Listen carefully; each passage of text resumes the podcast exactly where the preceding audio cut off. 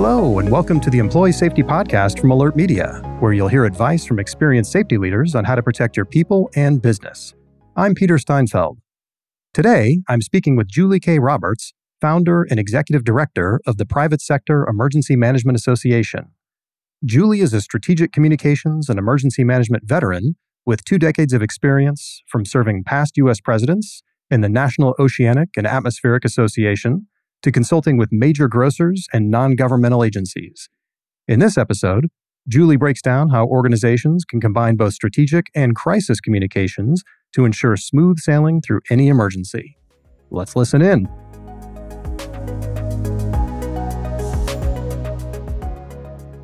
Hey, Julie, thanks so much for being here. Thank you, Peter. I'm really excited to be here today, spending some time with you and the AlertMedia team. Well, we really appreciate your time. So, you've got a ton of experience in public sector emergency management and crisis communication. So, what led you to launch the Private Sector Emergency Management Association, or PSEMA? So, my background goes back to over 20 years ago. My first job was at FEMA under the George W. Bush administration. I spent just a couple months there, left right before 9 11. Then I moved to Florida in 2005 and found myself back in emergency management. When I was in Florida at the Division of Emergency Management, one of my jobs was private sector coordinator. And so we built out a really robust program while I was there. And I left in 2016. So spent four years on the federal side again, working in emergency management from the NOAA perspective and moved back to Texas in 21 and observing Hurricane Ida's response that was impacting Louisiana almost two years ago, actually in September of 21. And I kept hearing businesses ask questions on the national business EOC call, like, hey, do they have reciprocation for XYZ kind of company or where can I get this information? And the standard response was call the state of Louisiana. And having been in a state job, I said, that's not the answer. They're already overwhelmed with the amount of information they're looking for. And so we really need something that can actually be focused on the private sector, the business and industry that's run by and managed by and founded by private sector. And so it was literally on that call that I said, my gosh, we need something that is outside of government, not government funded. And I hear repeatedly from different business industry partners, this is what we need. It's, it really is meeting a need and it, it's filling a void that's there. And so I think going forward, we're looking forward to expanding it and growing our membership and understanding more of how we can support all types of hazards. Well, let's talk about that void that you're filling a little bit. What you guys do is different. So, how does the approach that PSEMA takes in preparing businesses differ from other state and federal programs?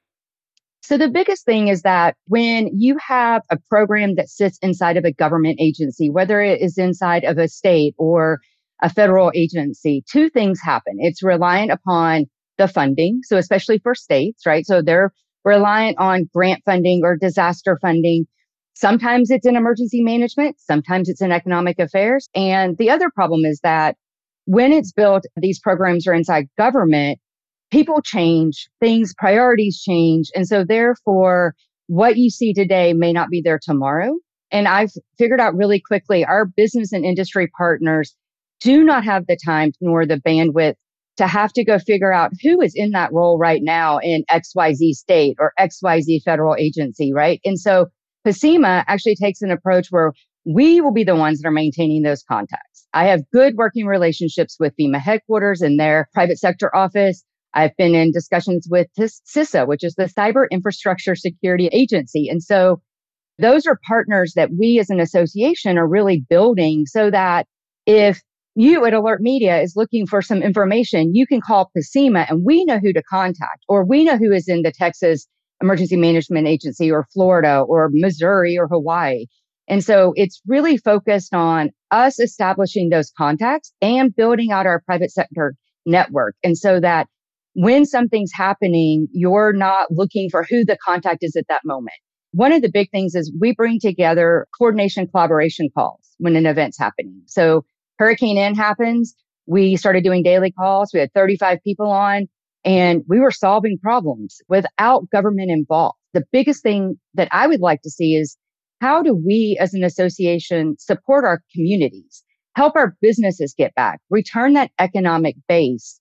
And government doesn't have to do all of that. Let government focus on reopening the roads, getting the power back, making sure there's water for communities. Then let your retailers and your private companies get back. It helps the community come back. It helps the schools reopen. And so the difference is that because we are a trade association and we are managed by a group of private sector advisory board, we have that ability to go out and make those changes and to figure out those solutions that don't always require a government solution. No, I think that's a fantastic service. We often talk about on this show how you really shouldn't wait until the emergency happens to start trading business cards with uh, people in government or public safety. You should know those folks ahead of time, but that's way easier said than done. So, having an organization like yours to be able to reach out to to bridge uh, and make those connections is super valuable. Well, speaking of government, what's one thing you've learned in your public sector experience that you think private sector companies often overlook in their emergency management plans? I think it's that understanding the broader picture and it's also thinking through what happens from a crisis communication. So I have a emergency management background, but my training is actually crisis comms. And so when I look at something and I look at a situation, you know, working right now with a, a large grocer retail on active shooter planning, I think about it not just from what does this plan, these three plans look like, but if I had to defend it as a communications person, how could I do that? And so I think that's where businesses have to think about when everything goes south, whether it's weather or a fire or an active threat, and it's significant enough, you're going to have the national media standing there saying, What was your plan? Why didn't you have a plan? what do you mean this wasn't how it was supposed to go? And so I think businesses in particular really have to think about it from that perspective of like, I always would say, I feel really bad when a disaster is happening and you see that public information officer for the sheriff or the sheriff standing all of a sudden in front of a national bank of national media and they're saying they're trying to convey information. One, they've had no sleep, they're shell shocked, and they probably don't have the crisis comms training. So now they've got to figure out how to tell this. And how many times do we watch them stumble? You know, and so it's really, got to kind of think through now before you need it, the comms piece of it, how you would respond, who would speak. You can't always throw the CEO of the company out if they have no background in dealing with the media, right? Like that could come back and just bite the whole company. Like, so either really train up your senior staff or make sure you have that right spokesperson that can go out and speak with authority. When I was in Florida, I was public information comms and private sector for emergency management. And, you know, my boss trusted me. He knew I was going to say the right thing. I might get a phone call standing there and it was Fox radio wanting to put me on the air right away about this hurricane making landfall. Well, I had to be confident in the information and so you can't put a junior person in your comms team and then not bless them to do your social media, right? I mean, that's the other thing is if you have a company and your social media has to be approved before every tweet can go out, you've got the wrong person doing your social media. I used right. to tell my staff, put it out. If something happens, one, quote a source that we know is reliable. But if we mess up, guess what? We'll go back, we'll fix it. I'm not going to fire you. We'll learn from it. If you, mo- you know, many times, then we'll have a conversation. But you've got to trust your team to be able to go out and convey the right information. Yeah, and planning is such a big part of that. The more that you practice things and have a plan for it, the less deer in the headlights you are when things occur. So, as you think about that, what are the types of disasters that you feel businesses should be planning for that may not currently be part of the plan? So, I think when you ask weather events, most companies know how to do. I don't know that companies are thinking about earthquakes. If you live on the on the coast, you know, people think California earthquakes, but there's one here in the Midwest. I don't know that people think about it. And so outside of weather, I also tell companies think about that active threat. We say active shooter will never happen, but unfortunately it happens more and more and it's not always a shooter. It could so that's why I try to refer to it as an active threat. And you know, you can't wait until something happens and try to figure it out. I'm working with a large grocer and they've taken the initiative to build out a comprehensive active threat program. And it starts with how do you manage the threats on the front end and identify them and stop them and, and making your team and your employees comfortable and saying, Oh, I've noticed that Peter's been getting really frustrated lately. Maybe something's going on. Maybe somebody should talk with him. Is there something that needs to happen?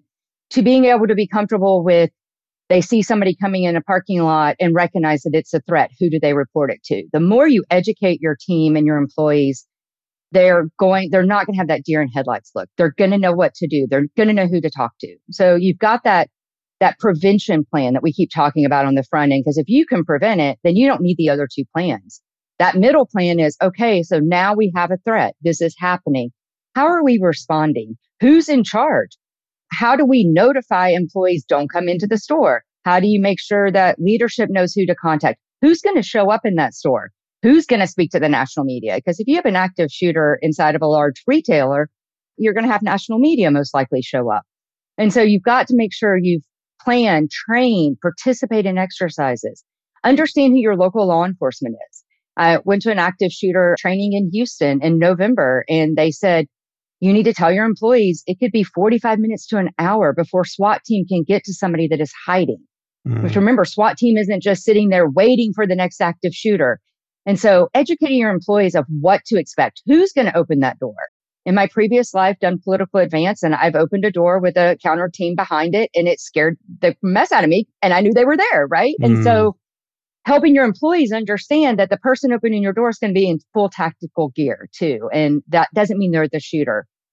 And so then once that's happened, you get through that response. And I think probably one of the, the most important pieces is that third plan, which is that reunification and understanding you've got to provide resources to these employees. They've been traumatized. What does that look like? Will the FBI be coming in with their assistance team and the state and the local? And what does that look like? And understanding how to support your team for many weeks ahead. And so understanding that when an incident happens, a, an active shooter or an active threat, it could be hours before they can get in and tell families what's going on. And so I think companies need to think about the unknowns, the black swan. And I think those active shooter, active threats are that black swan that's out there that may never happen. As I told the company I'm working with now for a year, this is one plan I really hope we build that sits on a shelf and never gets used. Yeah. Because that means we've done something right on the front end to prevent something or they're just, or they're not having it happen.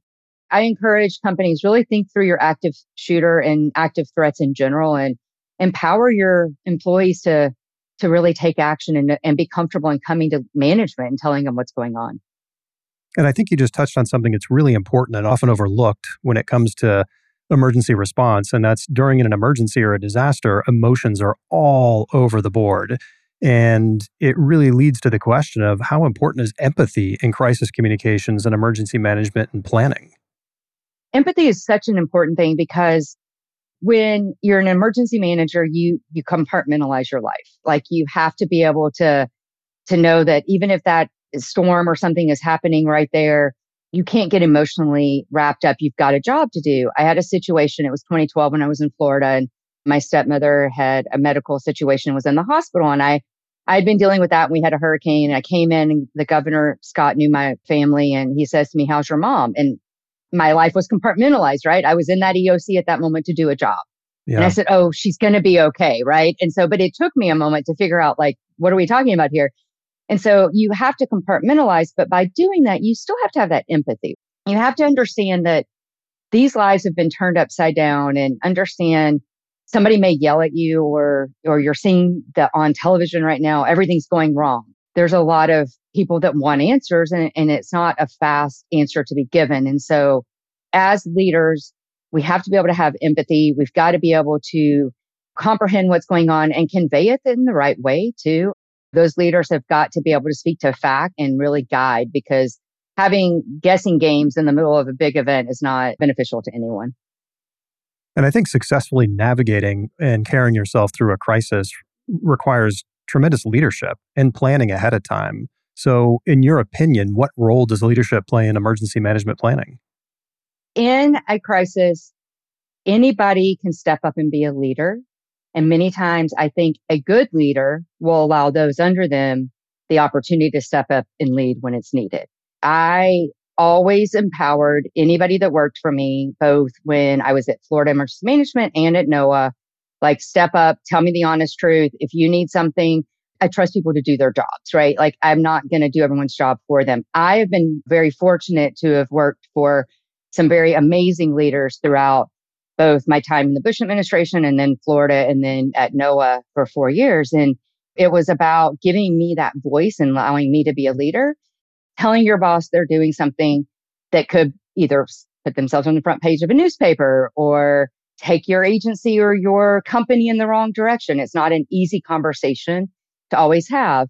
I had some situations at NOAA that I had to manage up. I mean, I had a boss that was a very challenging boss and found himself on the front page of a few newspapers because he mm. didn't listen to advice. And, you know, it's understanding how to lead up and, and really kind of express what that is and making sure people will listen, speak with authority. And that's always hard. And I'm going to say it's really hard as a female leader. I've worked for a lot of male bosses, right? And so being able to have that voice and understanding that I can speak up and it's, you're not going to say that I shouldn't be allowed because I'm a woman or you're going to discard my advice. And that's, that's always a challenge. So managing down is obvious. I'm a manager. I lead these people, but managing up, leading up, a lot of people don't realize how important that is. And you just nailed it. How do you learn to do that, in your opinion? It's not easy. I didn't say that. I encourage everybody look for leadership programs, apply, go do, do it online, look at concepts. It's about educating yourself, finding the techniques you're comfortable with, but it's also about having conversations with your bosses you lead up to when there's not a crisis, when it's not something going on and saying, look, I'm here. I will protect you. I will give my honest advice to you. I expect the same in return. If I'm coming to you saying, I think this could be a problem, don't shoot me down or discard my words just because I am not at the same level. I don't have a PhD. I have a college degree, but I've also served two presidents, owned a company, worked for a governor. And so I feel like my success in life has not been tied to the letters behind my name.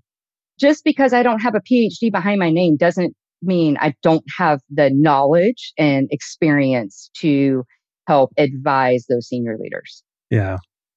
Well, how should organizations think about communication when their business is in a crisis, but it's not really because of a safety issue? Seems like that goes on a lot these days. A lot of reputational crisis out there, right? Yeah, like you yeah. got to figure out everything from somebody posting a tweet. I had somebody who reached out to me because a friend decided to post an opinion uh, on something related to COVID and he was a doctor and they went after the hospital and him. And I mean, you're talking, he unleashed the Twitterverse on this poor guy, right? And I think that oftentimes it's figuring out how to handle it. There's an example out there of the Red Cross and it was their official account and somebody posted something about they picked up a six pack of something and they were getting slizzard right? Oh, and no. so it was the official Red Cross account. Oh.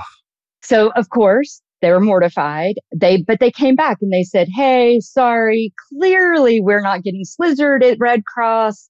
And they made a joke, but you've got to be able to kind of play that off, right? They could have really just been like, "Oh, it wasn't us, it was hacked." And so you have to figure out what the situation is and then make sure you have the right team around that can respond. Not always is it the CEO. Maybe it is your communication director. Maybe it's a, a, a, social media post that needs to go out. Maybe you need to get on the phone with a reporter and clarify something or push a story out, right? And so you got to have a plan. You got to make sure you know who's going to talk. And if your CEO is the one having problems, I wouldn't put them out in front of the media. So you better make sure you got a backup person. Well, as we start to wrap up here, do you have any final thoughts or words of wisdom that you'd like to impart to our audience to improve their overall emergency management programs? Maybe the top one or two things that you're passionate about that people should be doing. I think exchange business cards ahead of time, right? Build your network, figure out who that is. You might be a company that doesn't necessarily deal in, you know, water and, and different types of things, but you got to figure out who's going to provide you those basic necessities when your employees are needing it or you're trying to reopen I'd also say you've got to think about your employee preparedness. So a company can prepare themselves, but if you've got 20 employees and they don't have a plan and they can't come back, your company can't open, right? Or your business can't reopen. And then I think it is thinking about those black swan type of events that are out there that would make you uncomfortable and you don't have a plan for it right now or you haven't thought through it. And there are resources. PSEMA, we have a, a, resource vault that is broken out by all types of different things, whether it's your preparedness, your response, your recovery for businesses in particular. Have you thought about your IRS implications? What if you're an agriculture person? Have you thought about the ag piece of it? Right. And so that's where PSEMA's really tried to build out our resources is to help companies think about that broader impacts and preparedness, not just what your one or two little checklists that you may have right now. Excellent advice. Well, Julie, thanks so much for being on the show. Your experience is incredible, and the organization that you represent is doing some amazing stuff. So thanks for sharing it with us. Thanks, Peter. I really appreciate the invitation and really look forward to working with you guys in the future. Excellent. To learn more about Julie and her work with the Private Sector Emergency Management Association, click the links in the show notes. Tune in next week for more expert advice to help protect your people and your business. For video highlights from today's episode, just search for AlertMedia on YouTube. Remember to subscribe, rate, and review the show wherever you get your podcasts. Have a safe week, everyone. Thank you for listening to the Employee Safety Podcast from AlertMedia, the industry's most intuitive emergency communication and threat intelligence solution. To learn more about how to protect your people and business during critical events, visit alertmedia.com. Until next time.